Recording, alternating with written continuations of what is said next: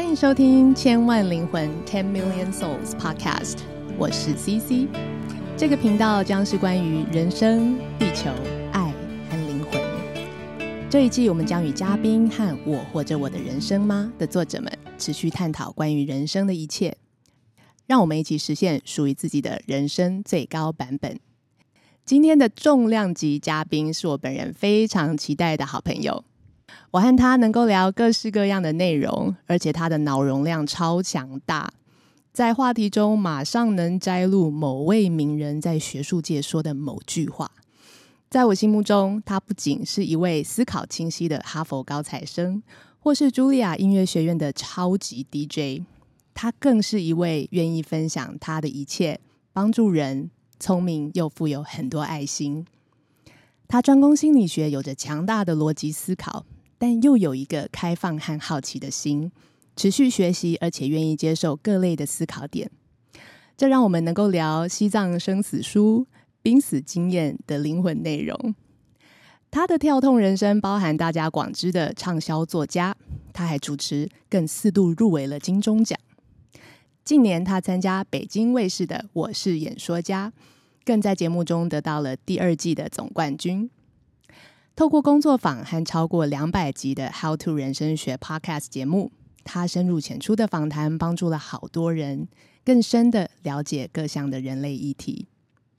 最近，我们透过公益书《我活着我的人生吗》，他提到，人的意义感绝大部分来自于利他，助人才是幸福感的来源。我们内心的平静来自于为自己做选择。即便时间证明我们的选择不一定是完全正确的，但最起码那份初心会让我们问心无愧。那么内心的平静则来自于没有被选择而延伸出的遗憾。Own your decisions, own your life。让我们热烈欢迎刘轩。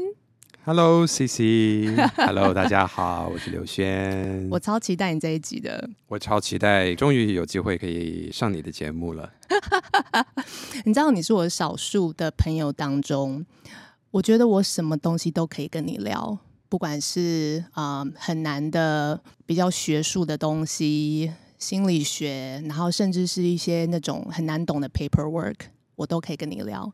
然后像一些灵魂啊，或者是科学还无法证明的东西，我也不会觉得跟你聊了你会不想听，或者是觉得很奇怪。就是 you're so open-minded。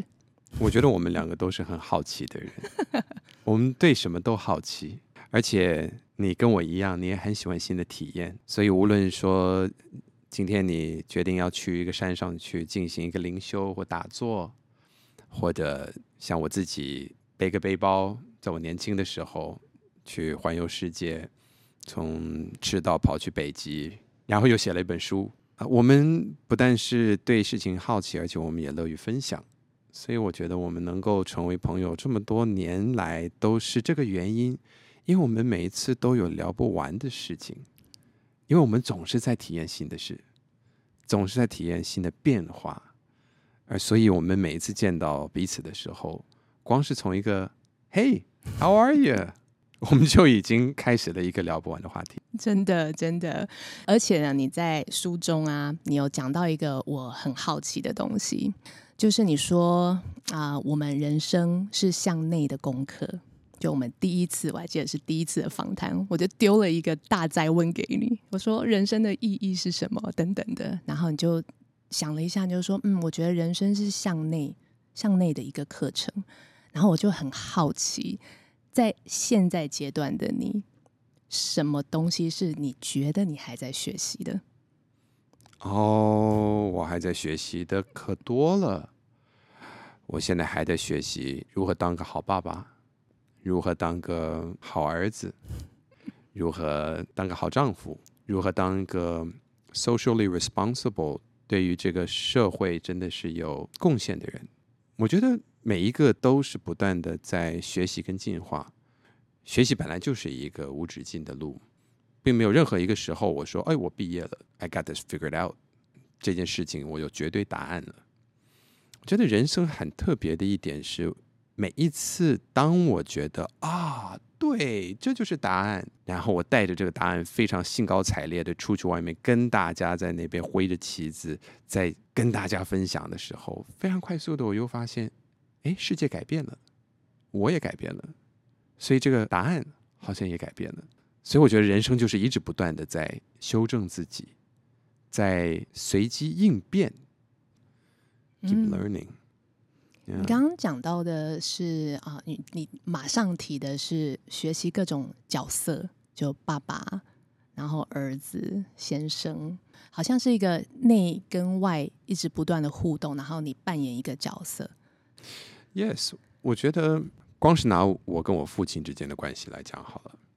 这是一个一直不断的在进化的关系。我从小时候，先是有几年没有见到我父亲，因为他比我们全家先到了美国，啊，先 settle down 之后，我们全家的移民过去。那啊、跟他一开始是一个如此，嗯，我不敢说严厉了，他比较是传统，他有很多传统观念的父亲。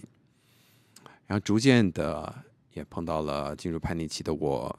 青少年时期，然后他又拿我的故事写了几本畅销书，又开始了另外一个我跟他之间的奇妙关系。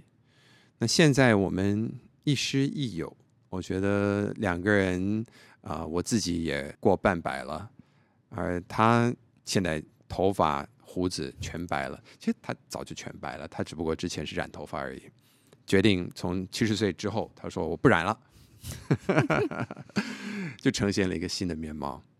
我觉得在我们之间的关系当中，我一直越来越能够理解他，也越来越能够欣赏他所做的事情。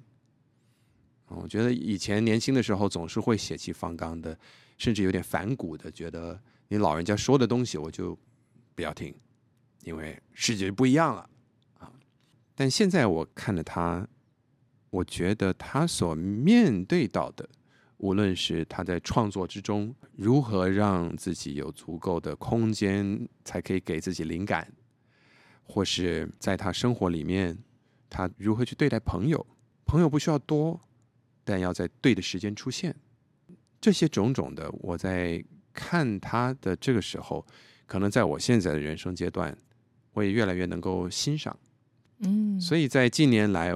啊、尤其度过这三年，我父亲他从纽约回到台湾，原本只是避寒，但后来变成了避疫情，也就一直在待在这儿。我们啊、可能要到今年七月的时候才会一起回去到纽约。那在这段时间跟他这样子这么近距离的相处，也让我们有了更多的摩擦，但有更多的磨合，也有更多的理解跟谅解。你觉得父亲跟儿子之间最难说出口的话是什么？你做的比我好。儿 儿父亲很难跟儿子这样说。我觉得儿子也很难跟父亲这样说。为什么啊？男生跟男生之间到底是？我要弗洛伊德。都都有说有，这么快就搬出弗洛伊德？Yes, please。我们先搬出弗洛伊德的的弑父情节，那是他从罗马神话里面看看到的嘛，对不对？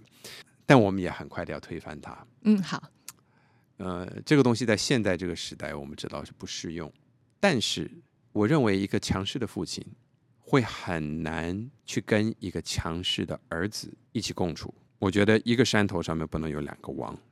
在一个家庭里面也很难，尤其当孩子变大了。我记得有一次访问陈志恒心理师，他说：“你知道吗？你去看这些家里那些严格的父亲，把小孩子可能从小就是皮鞭这样子抽到大的，总是抽到有一天他突然发现他不行这么做了。那一天是什么？就是当他儿子长得比他高的时候。”突然一下子，那个就有一个很原始的动力，好像在那时候那两个关系就转变，就自然转变了。但我觉得在这里面还是有一个心里面啊，两个人父子之间，无论如何你怎么去看，他有一点点的竞争关系存在。嗯，尤其如果你父亲是个很成功的人，如果他一直都在身边，如果他对你有很高的期许，又给了你很多的资源。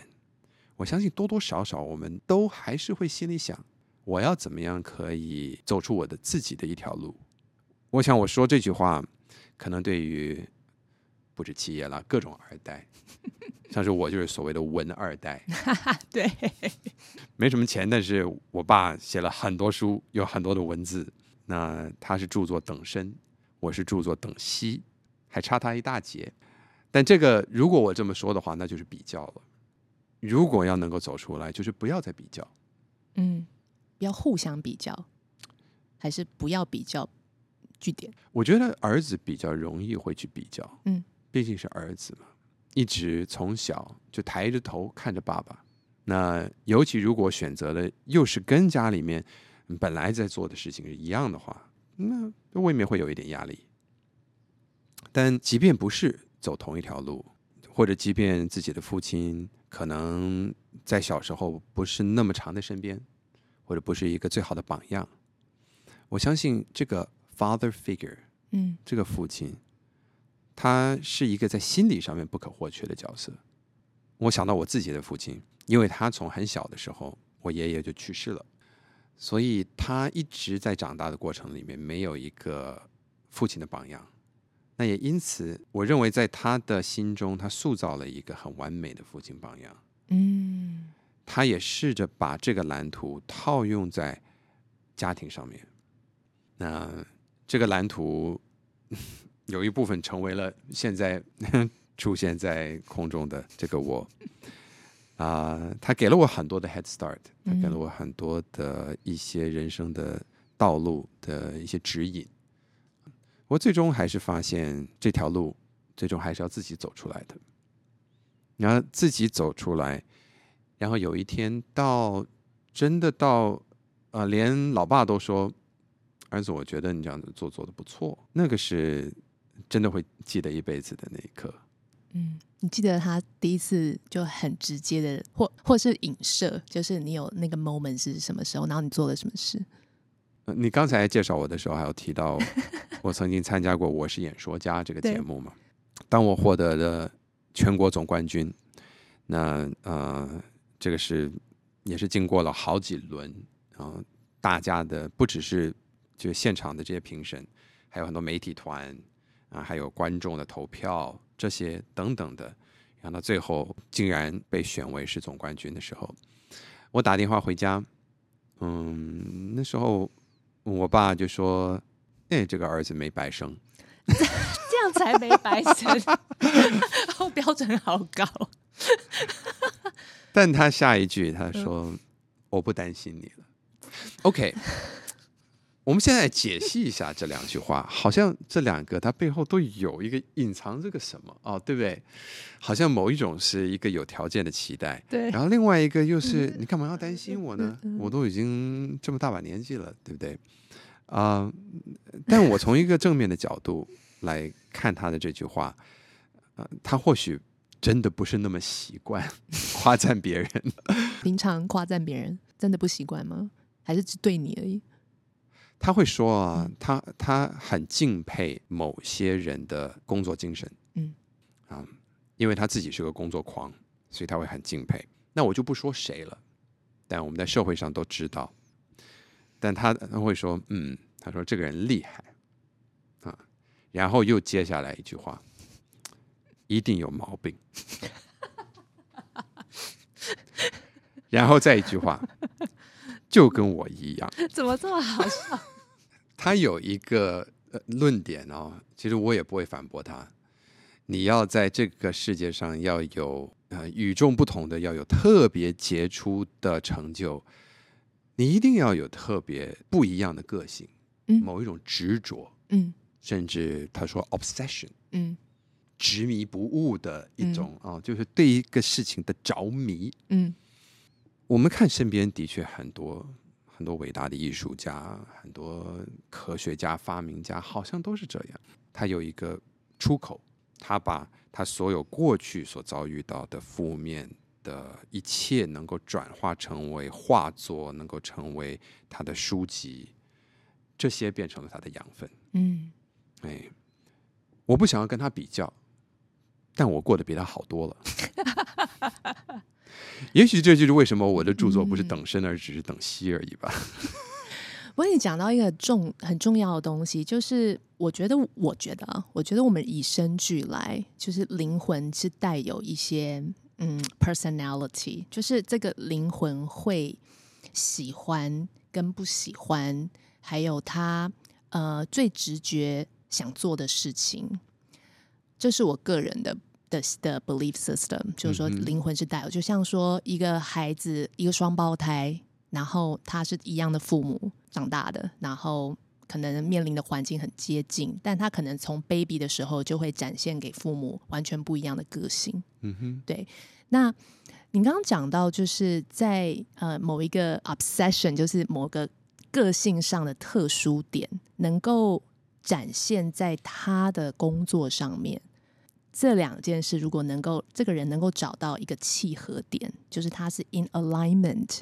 那他真的可能就比较有机会实现他的所谓的人生更高的版本，而并不是找了一个东西，他其实对他的个性是完全不适合的，只是一个社会价值观说哦，你要做这个或你要做那个，那他做的并不快乐。嗯哼。所以你刚刚讲到这一点的时候，我就想起了这件事情，嗯。在现代人很多很迷惘的这个点上面。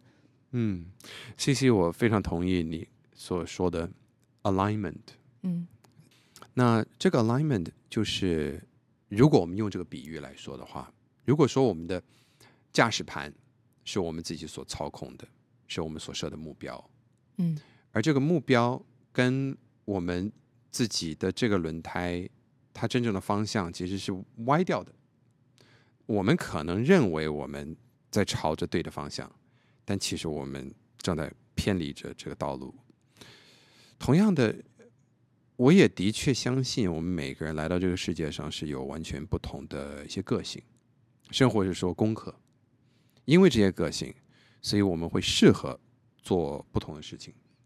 我们可能比较适合用不同的方法来贡献于这个世界。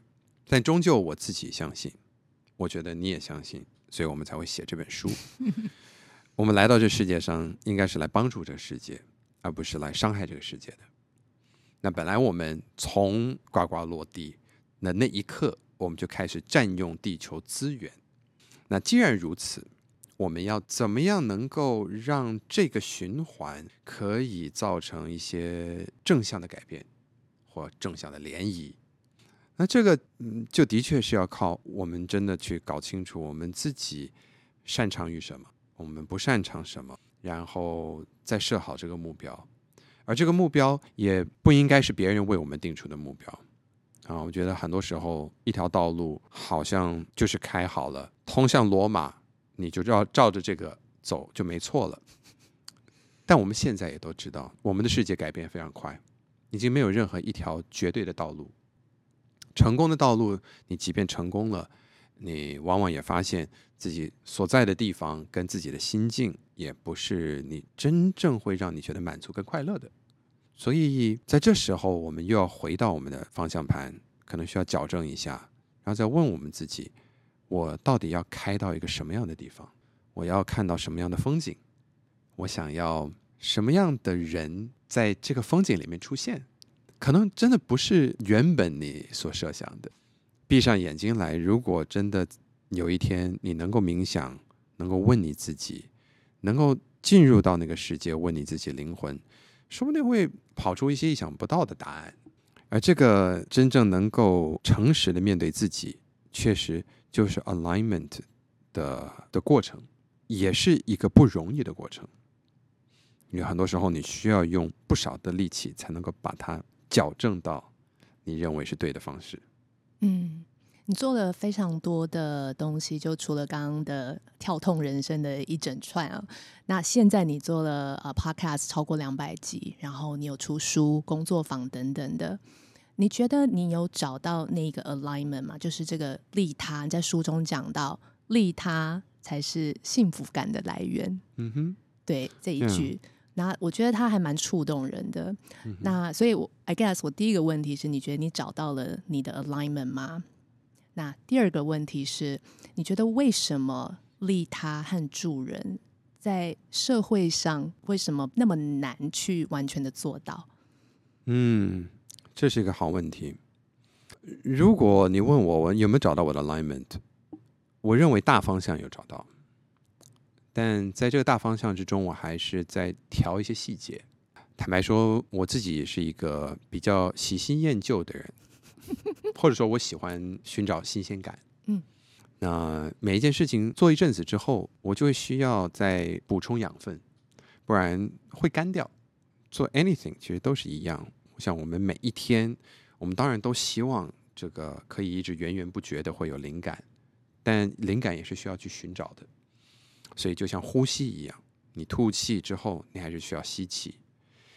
所以对于我来说，这 podcast 的两百集，我也会有想要休息的时候啊。我也会有些时候会想说，哎，我们要不要把过去的这 过去的几集，然后把它拿出来，再重新放一放，重新 repackage 一下，我好去休息一下。嗯，那这时候就只好加把劲，先啊、呃、存档个几集，然后再给自己一段时间再去做整理。那在这里呢，我也大致上面可以预告。我啊、呃，我自己的 podcast 也会做一些 format 上面的小小调整，或者说这个 realignment 这件事啊、嗯呃，因为啊、呃，不要落入形式。嗯、我觉得任何一件事情落入形式，它就会偏掉了。嗯嗯，它会偏掉。哦、对，你要做什么改变啊？好好期待。那我自己也很期待。嗯呀，yeah, 说实在，我现在也还没有一个百分之百的的一个计划，但是我的心里告诉我。需要去做一些改变。我自己的这个大方向的 alignment，我觉得这个应该是没有什么偏差。但还是会有一些时候会需要，我觉得会需要休息。嗯，而且这个 alignment 呢，也会有不同的人事物在里面。所以我想要服务这个社会，但我也想要服务我的家人。我也。好，不要说服务我的家人了，就我突然就想到一个，我好像端着盘子 就给我老婆那端进早餐，说哦，床上早餐。是。哦，弄一个玫瑰花瓣的这个这个听起来不错啊，这热水澡其实 yes，床上 podcast 也不错啊，哎呀，daily talks，哎呀，你天天这么做，保证你很快就腻了，是是，任何一件事都是这样，嗯，对，但。我觉得我我有很多我想要去服务跟去照顾的人，包括我自己。嗯，其实自己也是非常非常重要的。那我自己的灵魂需要什么？我自己接下来想要做些什么？真正想要做些什么？这个也是需要好好问自己，然后来做个选择的。嗯，你觉得你有好好照顾自己吗？我我先讲我我以我的观察。就是我觉得你是一个很很好的人，就是嗯，你常把别人的需求放在你的前面，然后不管是什么 situation，我总是看到你就是非常 gentleman，然后然后就是用你最大的在那个 moment 最大的能量反馈给对方的需要，所以我就会想要问这个问题：说你有没有 好好照顾自己？那呀，谢谢你说的客气了。我的最大的问题一向以来就是我很难拒绝别人。Well, you know, come out and say it right now。这个这个的确是我的个性的一部分。所以我曾经有一度啊、自称为我希望我自己是个有用的创意人，因为我鬼点子很多。从我以前在搞广告的时候，我就常常发现，哎。别人想不出来的一些点子，我就可以一直给，一直给，一直给。然后我可以听懂客户要的是什么，给出三四个不同的方案，他们也挺喜欢。我非常喜欢为别人解决问题，那也因此我觉得，哎，做个有用的创意人，就好像还蛮 fit，然后蛮符合的。但这个也不是。一直一直一直以来，尤其当现在到我现在这样子的年岁，说实在的，真的每一天能够工作的时间有限，能够给别人的时间也有限。那每一个邀约也都需要去很慎重的去审视。那我也承认，有一段时间啊，我就说多做吧，反正我有这个精力，我就趁着我有精神有活力的时候，啊，需要我的人我都都去。但到最后，我发现自己自己真的变得很非常累。嗯。而当自己很累的时候，回到家里也没有太多的余裕可以给家人，而这时候又会觉得特别的愧疚，因为他们是最重要的人呢。嗯。那为什么我把最好的自己又给了好像家人之外？虽然他们也很重要，但家人也非常重要。所以在这时候啊、呃，我就发现人生需要去做一个 rebalancing。我们说的 work-life balance 可能就是这个吧。嗯。有很多人把 work-life balance 视为是那些不得已的事 vs 我想要做的事，但在我自己的状况之下，它也不完全是这样。它全部都是我想要做的。这是你怎么去分配？嗯，所以我最近也才啊、呃、学会开始拒绝一些邀约。正要问你呢，对，拒绝很困难吗？你觉得拒绝别人最是什么？对你来说？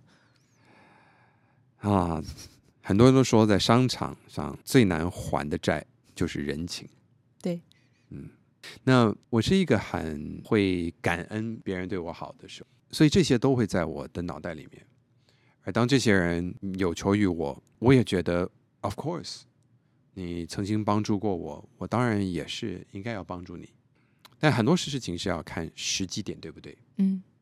如果那个时机点让我没有办法做到最好的帮助，或者说因为我做了这件事情，而我必须做的取舍，反而让一些更高优先或者更高 priority 的一些人反而没有办法得到帮助的话，那这时候我也必须要实话实说。嗯，那我会觉得最大的痛苦，而这个真的真的需要说用痛苦来形容，嗯，是我觉得我对不起对方，对不起你曾经对我好，但我现在没有办法来回报，maybe not yet，我说 not yet，所以啊呃，这件事情也是我最近开始也为了简化我自己的生活，开始陆续的对很多不同的受访邀约。等等的都开始一一拒绝的时候，虽然可以听出对方的失望，但每个人都说可以理解，可以理解。我也知道，因为我这样子的拒绝，某一些机会可能会从此而没有。嗯，有一些人可能指望着我这个时候在帮助他们，但如果我拒绝的话，可能就得罪了这个关系，可能会有一段时间会跟这位朋友没有往来。这么严重？呃，我要，嗯，呀，有些时候可能会到这样，嗯，有些时候可能会到这样，对，但但还是必须要回到我自己的状态，要能够好。最近在看一本书，叫《Mojo》。哦，OK，嗯，Cool name，right？Yeah。一个人一个人很有 Mojo 的时候，好像就做事情就是无往不利，他就很有劲。你可以说他就。在那个时候，例如说，如果他今天他是去赌场的话，他就是哇，就就一直不断的连庄就是了，，right？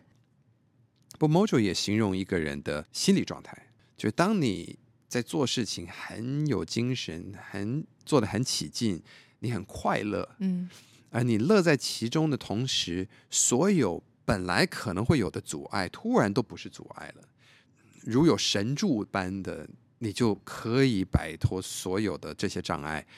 这个我们可以说一个人有 mojo，嗯，但是这个位这位作者呢，他是一个美国非常著名的啊、呃、企业讲师，也算是应该算是有 coach 过最多 Fortune 500公司的一位 life coach 啊，人生导师，他的名字叫做 Marshall Goldsmith，嗯，他给 mojo 的定义是，当你在做一件事情的那个当下，你内心的喜悦。能够散发到外面，而影响到世界跟你所做的事情，嗯，这是 Mojo，嗯，我很喜欢这个定义，因为当我们去想到说，我们做事情要有那个劲儿，要有那个梦想，要有那个决心，要有那种破釜沉舟、奋力一搏，所有的这些其实都需要有一种 Mojo，嗯，你可以说我是逼不得已，背水一战。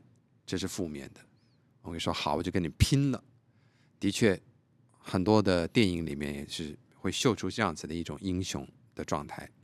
但在我们每一天，我们并不是在面对着这个，you know Thanos 啊，或怎么样就要毁灭地球的这样子的的状态之下。其实我们每一天所面对到的，就是很多很多非常平凡的事情。平凡到不能再平凡。但这些平凡到不能再平凡的琐事，全部都笼罩在我们面前的时候，其实很容易把我们搞得很窒息。而在这时候，唯一能够突破的事情，就是那个 mojo。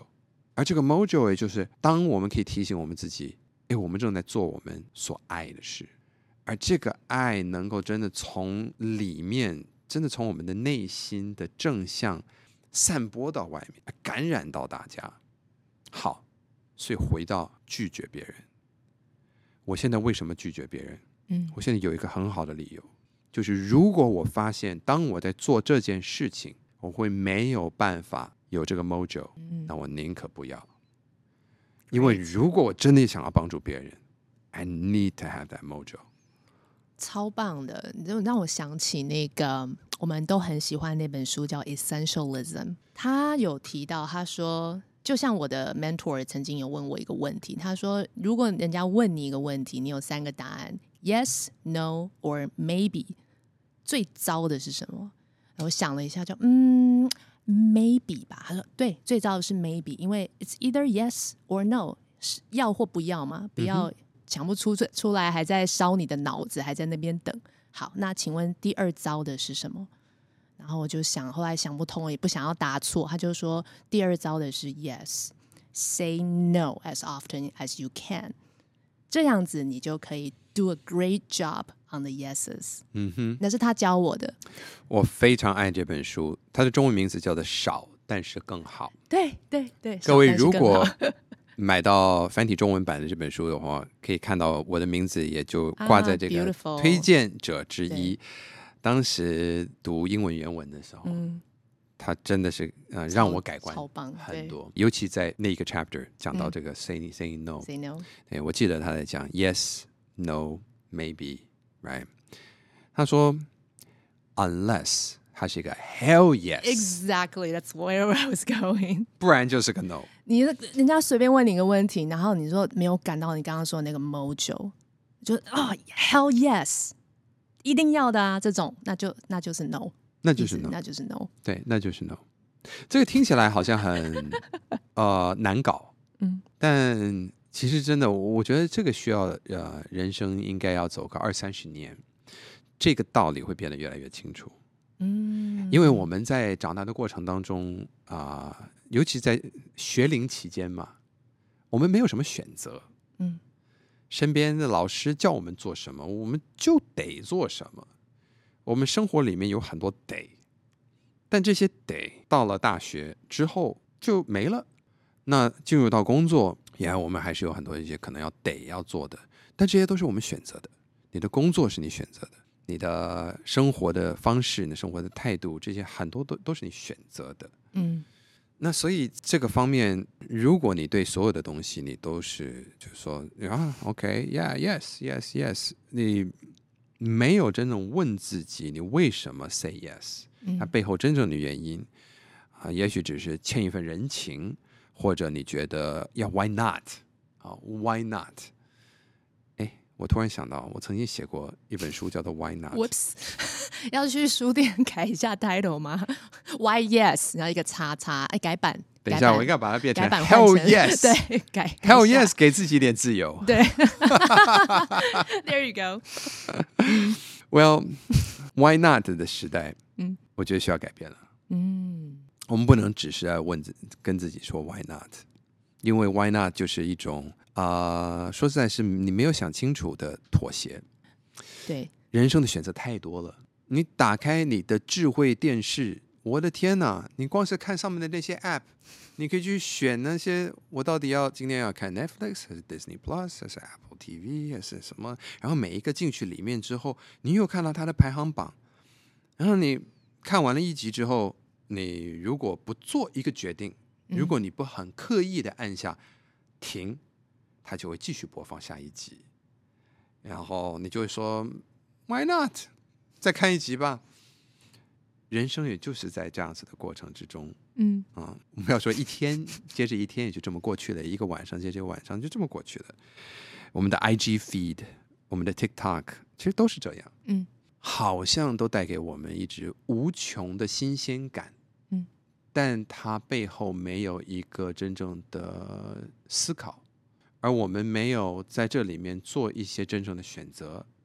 如果我们只是不经过大脑的继续，就是让人生、让演算法、让旁边的这些城市设计去为我们做选择，嗯，那我们的人生就很快的被设计了，嗯，就进入到一个预设状态，而这个预设状态是充满了新鲜感的，它充满了娱乐的，它充满了小确幸的，但它可能没有你真正想要的 alignment，这点还蛮恐怖的。嗯，是啊，而且他也不会有因为你选择而后面的结果的那个经验。因为假设我我常会，我也很喜欢你书中讲的这个部分：own your decisions, own your life，为自己做选择，并为你的选择付出，然后去经验它的任何结果。我觉得这是人生很重要的部分。像嗯，像 Darren 他有说，他觉得虽然他家很穷困，小时候。可是他觉得那却是他现在成就感的来源。嗯，在同才之中，他不像大家可以嗯有很好的一个起步。他觉得说，他虽然比大家晚十年，但是他得到成就感绝对比那种家境很好的富二代做出来的一个 business，他觉得他成就感实在是高的太多。所以我觉得你讲到那个点，就是当你为自己做选择的时候。你才能够真正得到后面那个智慧之果，跟就是当人的一个很重要的一个经验。不然你就只是在好像在玩游戏，一路玩到底，全部全部关卡都是预设，你就是哇，好好玩，好好玩，玩就结束了。就完全不需要为什么事情负责。你也不会有那一些。痛苦跟美好的那个那个 multiplier，也是你自己.自己挑的.自己挑的不一样啊。我想，对于人生啊、呃，每一个人，当然我们没有办法选择我们出生的家庭哎没有办法选择这个我们至至少在童年所生活的环境，但我们也呃不要一直把这个变成是人生的借口。我们可以像 Darren 一样，把它变成一个正向的推力。说，因为我有了一个可能比较困苦的过程，所以他让我做了某一些选择，在这些点上面，很刻意的想要去改变这个过程。那这个改变的时候，可能一开始只是为了要改变，只是为了要逃离、脱离，甚至为了反叛。但后来，我相信这是每一个人在自己的英雄之旅之中一定会碰到的。就是这个选择，最后你发现我一直在叛逆，或者是在对抗的权威，或者对抗的我的过去。但有一天你会发现，那个过去已经不在了，已经被你打败了，甚或是说，那个你一直在竞争的那一位对手，他已经不再是对手了。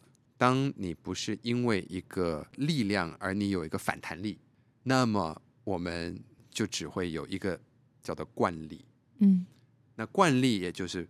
没有任何其他的阻碍之中的时候，我们也就是按照这样子。有很多人，尤其成功的人，人生惯性是非常强的。他只要一直做可以为他赚钱、可以为他带来名利的事情，这其实就很好了。活在掌声之中很好，但是你也会发现，人也不是那么简单的。这灵魂这是一个很奇妙的事情。到后面，每一个人就是。走了一段时间之后，就开始会想要寻找，要不然就会开始飘飘，会变得越来越虚。所以人是一个惯性动物，但人又在惯性之中，很容易达到一个不快乐的境界，这是很矛盾的嘛，对不对？是啊，是啊，我觉得就像嗯，我在书中最后面我写说，要能够超越自己，就要不做自己这一块，我讲的就是你讲的这个惯性。当我们都习惯我们的身份，我们这个身份应该要有的所有的一切，我们要发现说这件事都是 past，因为今天的我是过去的我累积出来的。如果我一直走的这个惯性，我就是一直在重复过去。嗯哼，所以我必须要超越自己，在这个 moment 要超越现在的我，我必须要不做现在的我。嗯，在某种方面，你必须要忘记你这个过去。没错，不然你的过去就会是成为你的反弹力。嗯，那这个反弹力也就会让你的选择不是真正是你要的。而我觉得我们最终为什么我最后做推崇的也是 positive psychology，正向心理学，因为正向心理学又称为幸福科学，它在研究的也就是我们大家可以怎么样在生活里面做一些选择，做一些调整，哪些东西是我们真正有选择权。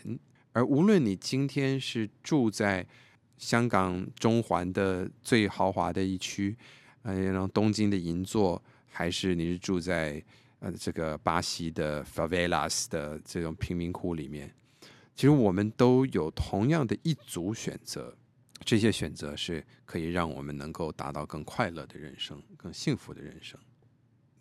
的确是一个过程，但也是一个非常重要的一件事情。嗯嗯，你知道我现在觉得什么东西很重要吗？是吗？就是快问快答。嘿呦！上次 Andre 有做过，OK，他，他答超好的，OK，对，Are you ready？OK，快问快答，好，我真的没有没有看过这些快问，你没有这个，okay, 好来，好，最喜欢的食物，Sushi，最喜欢的一本书，《流浪者之歌》，最喜欢的音乐类型，Soulful House Music，嗯，一个人时你最喜欢做的事，看书。你近视几度？现在吗？对，矫正后两百度，矫正前一千三。哇哦！你现在或曾经崇拜的人？呃，哇哦，嗯，我我也说，我很崇拜的一个人是最近去世，坂本龙一。嗯，谢谢。所以是现在还是很崇拜他。那我也曾经崇拜他，因为他现在不在世上。好，谢谢。以下你擅长的有喵星语、纳美克星语、西班牙语、台语。呃，那呃，四者之间，我应该是喵星语最会。真的假的？我以为你会选台语或西班牙语。Oh my god！我的我的台语烂到，oh, 如果 same, 对对对，same same 哦，same same 啊。对，我也是喵星语。Yeah. 哈密瓜、哈佛、哈丘、哈梅、哈梅哈，哪一个最贴近你啊？呃，哈，呃，最后一个是什么？哈梅哈梅哈？你没看七龙珠？哈梅哈梅哈梅哈？你这好了，我快问快答。好啊，那就这个了。不是哈佛吗？好，祝你生日快乐，祝铁锅好好用，祝你好运，get lucky。哪一本才是你的书？祝你好运。如果你能获得一种武功或修得一种炼金术，你会选哪一种？我会呃，哪一种？你你？其中一个武功或是炼金术？哦，那我会选择武功。什么？你会练什么？轻功。为什么要练轻功？参加奥运。那没有，你会被 disqualify，因为你有 special ability。Why？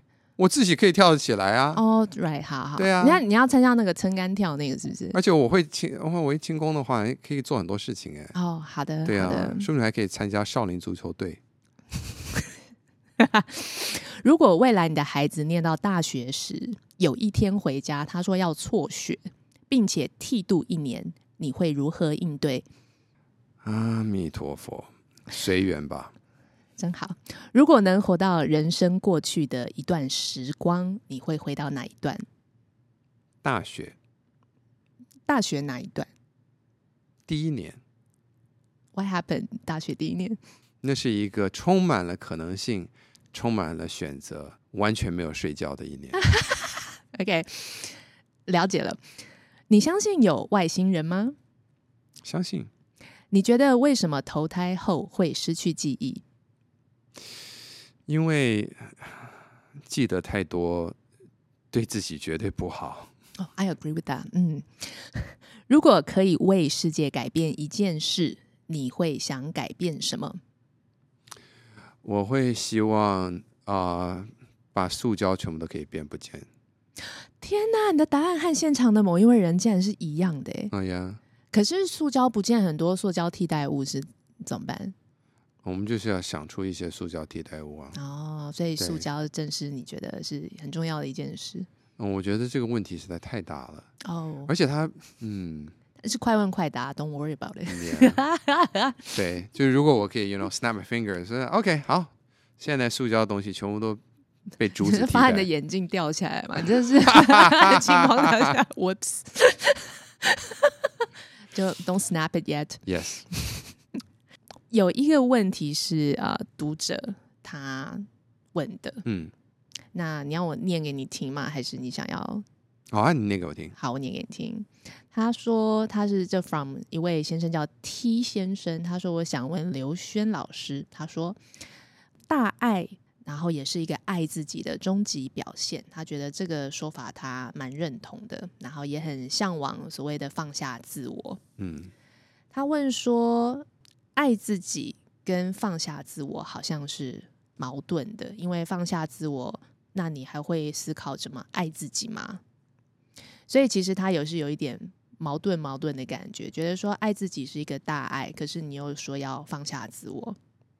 嗯、他说：“那你当你在寻找爱自己的方式之中，是不是也会发现说，原来贡献他人、利他才是爱自己的方式？”还是说他觉得他把这个想得太复杂，所以我觉得这位 T 先生他他也道出了很多大家看我们书的问题，嗯、就是好像有些 idea 是都 make sense，可是又好像又有一点点嗯矛盾。Yeah，Yeah，哇，wow，我很感谢这位 T 先生的问题，很有智慧。我们在寻找怎么样来帮助这个世界的同时，我觉得呃，当我在问我自己啊，为什么来到这世界上的时候。我相信我们可能我们现在是一个有意识的动物。我说动物，是因为我们 whether 灵魂或 whatever，现在在我们的大脑里面，然后在这个身体里，啊，这个身体可以动。我觉得能够成为一个动物，尤其是一位人类，这就已经是一个很了不起的事情。我们先是先是在上亿。亿万中选一啊，才能够成为现在的我们，right？如果你真的去想，就我们怎么来到这个世界上面，那被给予这个能够行动的能力，也让我们真的可以在所谓的现实世界里面，用我们的手脚，用我们的嘴巴，用我们的五官，能够开始做一些改变。而如果我们只是讲说 information，或是纯粹的一个意识，一个 consciousness。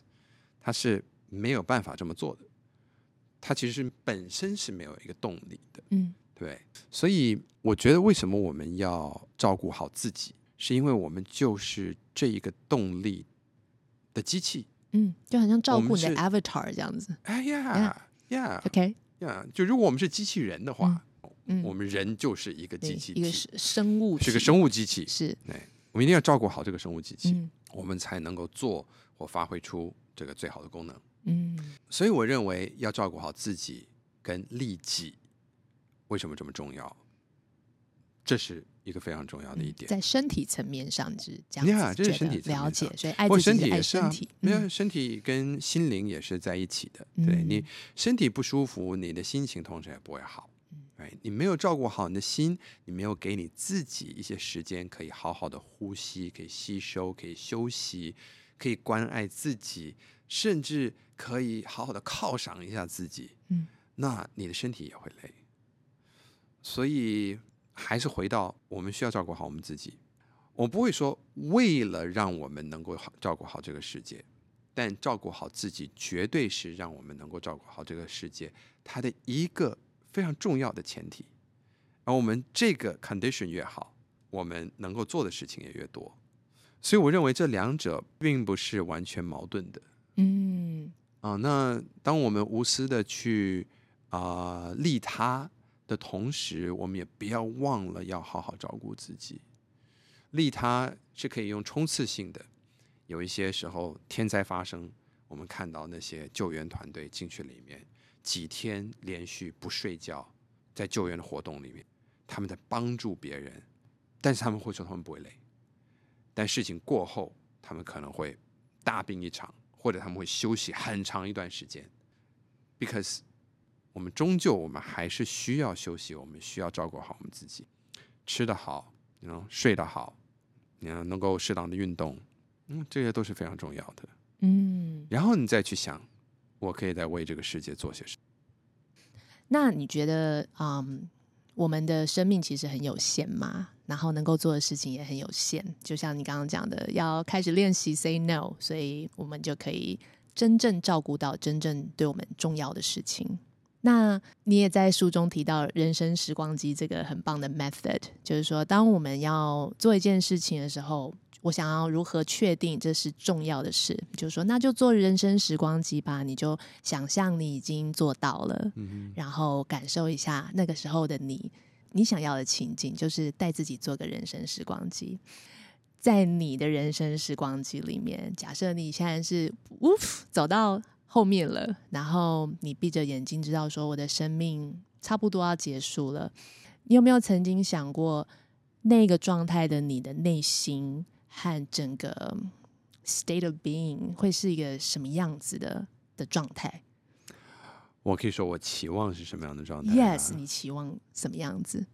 我期望是一个很平静的状态。嗯，我希望是一个嗯没有什么挂念的状态。啊、呃，我也希望是一个身边有一些我所关心的跟爱的人，真的是那时候。可以出现在身边，但如果他们真的不方便的话，最起码我还可以跟他们 FaceTime 一下。我在讲的是，如果已经到了人生尽头的时候嘛，嗯、对不对？Yeah，嗯、uh，我觉得这种 peace 是非常重要的，因为我认为一个人怎么样离开这个世界，你的精神状态会影响到你接下来的去处。啊，当然每个宗教信仰不同。但是我绝对相信，无论我们今天谈谈到的是西藏生死书，是圣经，还是佛经，啊，我相信啊，其实都都都在讲的都是一样，嗯，right，这最后你内心是一个什么样的状态，这个是最重要的。所以就是看到你爱的人，然后拥有自己的 inner peace，嗯，是你要的状态。Yeah，那你觉得你现在离那个状态有任何的距离吗？我觉得，呃，我要，我希望还有蛮多年的距离。不是 timing，是 你的。I, I know，yeah, 我知道，我知道。对，不过，不过，you you know，因因为有很多年的距离，right，所以，嗯，我知道有很长的一个距离。光是拿我小孩来讲，好了，嗯，因为有很多年会跟他们相处，然后又有很多年不会跟他们相处，所以在这个过程里面，What's going to happen？我们不知道会不会。因为某一个冲突而有好几年他们不会跟我们讲话，我希望不会。嗯，right？会不会，you know，some some something happen？我不喜欢他们的某一个选择，而我选择不跟他们讲话。嗯，right？We we don't know。所以，因为人生的变数太多，而每一个人进入到世界，终究还是要离开父母的怀抱，组成自己。的一份不是家庭，但是是一个自己的生活，必须要走出来，是一个自己的人生。我当然希望他们那时候也都可以在我身边。我爱了他们，是因为我觉得我有我自己的一部分在他们里面。嗯、那到最终还是会需要是他们的选择，而这个选择里面可能会需要很多的 management，嗯，很多我自己要管理，嗯，可能我跟他们每一天相处之中。我要管理好我自己的情绪，嗯，我要管理好他们的情绪。有一些是我的功课，有一些是他们的功课。我们每一天的微调，还离那一个时候到最后，我能不能够有我说我毫无牵挂的，我有我所爱的人出现在我的床边？我的天哪！这个并不只是就是说我今天只要当一个好人，然后我去服务很多人，我去我去盖一些学校跟那个医院啊什么东西，我就可以达到这一点的。It's not like like that. It's not that simple. 嗯，It's not that simple. 其实这里面有很多很多的 management 在里面，而且有很多的变数。嗯，所以说我只能够说，我希望到那一天，到一个问心无愧的状态的话，那。我应该就算蛮平静的。嗯嗯，听起来很像是 It depends on 这些你爱的人。Yes，因为每个人都有自己的选择权。对。然后每个人也都都有自己的命运，然后每个人也都有自己，因为他们所被给予的命运而一定会有的啊呃，呃顺跟逆。嗯。所以在这里面，我 最近也才跟我老婆讲，呃，因为我的小孩现在进入青春期了，所以也必然会有一些叛逆，会有一些 attitude 出现。Right, right. 我在跟我女儿说某件事，看到她，她虽然没有跟我翻白眼，但是我她的肢体上面有白眼，you know？嗯，got it。在那时候，你会不会想要做一些管理？会需要，但是用什么方法，就需要好好的思考一下。那他会为什么会有这样子的情绪？我们可想而知，他自己可能也不是完全清楚，我们也不完全清楚。但他这个就是 being a teenager。嗯，而我跟我老婆讲，我说，you know，我们现在我们每一个人，我觉得每一天，我们一家四口都是会有不同的那个那个那个情绪的温度计，你知道，每一天都不一样。啊，我可能上，但。you know, 老婆下，或者是 you know, 相反，可能孩子是上上下下，反正总之很少会有我们四个全部都对齐的时候。嗯，孩子越来越大，越来越难去对齐。是，但在这个里面，我们说我们也可能会有些时候说出一些伤害孩子的话。我们也有可能有些时候，他们最不需要听什么，我们就会跟他们讲什么。嗯、I don't know，会不会因此而他们受到一些创伤？I don't know。唯一唯一能够相信的一点就是。我说，就是爱。嗯，我说这个这个无条件的爱是一个多么傻的一个一个字，你知道这是多么傻的一种观念，无条件的爱。但是你去看任何一个宗教，追寻到最上面，我们都说我们每一个人没有自己的力量。我们自己的力量不足以抗拒这个世界里面所给我们的狗屁倒灶的事情。我们唯一能够依赖的就是无条件的爱，来自于那上面。嗯，而我们是孩子的话，我们现在看到身边的无条件的爱来自于哪里？就是父母亲。所以，我们唯一 correct answer，我都错不到哪里去的。所以，有些时候我们会可能会觉得自己很傻，就去给予那个无条件的爱。嗯，我们就试试看吧。很棒哎哎 I hope so. I hope you're right. I am right. 那你有没有什么 final message, final words? Well，我希望大家都可以看这本书。这本书，这本《我活着我的人生吗》？Right here。问号。我活着我的人生吗？呃，这句话，我相信对于一些朋友，呃，可能看到这一个书名。呃，就会敲醒一些事情，嗯、就会敲醒一些内心的声音。Just say yes. Beautiful。套句刘轩在书中提到他很喜欢的一句名言：生命最重要的两天，第一是你出生的那一天，第二是你知道自己为何出生的那一天。人生就是透过地球的体验，认识自己是谁。听见内心的声音，将它的驱动力与爱的本质结合，你的内心将变得更有力量，能实现和创造更高版本的人生实境。期待大家勇敢的呈现自己的本质，做自己生命的主人。节目的最后一句重要的讯息：每个人都拥有改变的力量。那个改变不是改变世界、改变他人，而是改变自己。我们无法立即改变世界如何运作，但是永远可以选择我们要如何反应。当我们的思考充满着爱，我们便代表爱，我们就是爱。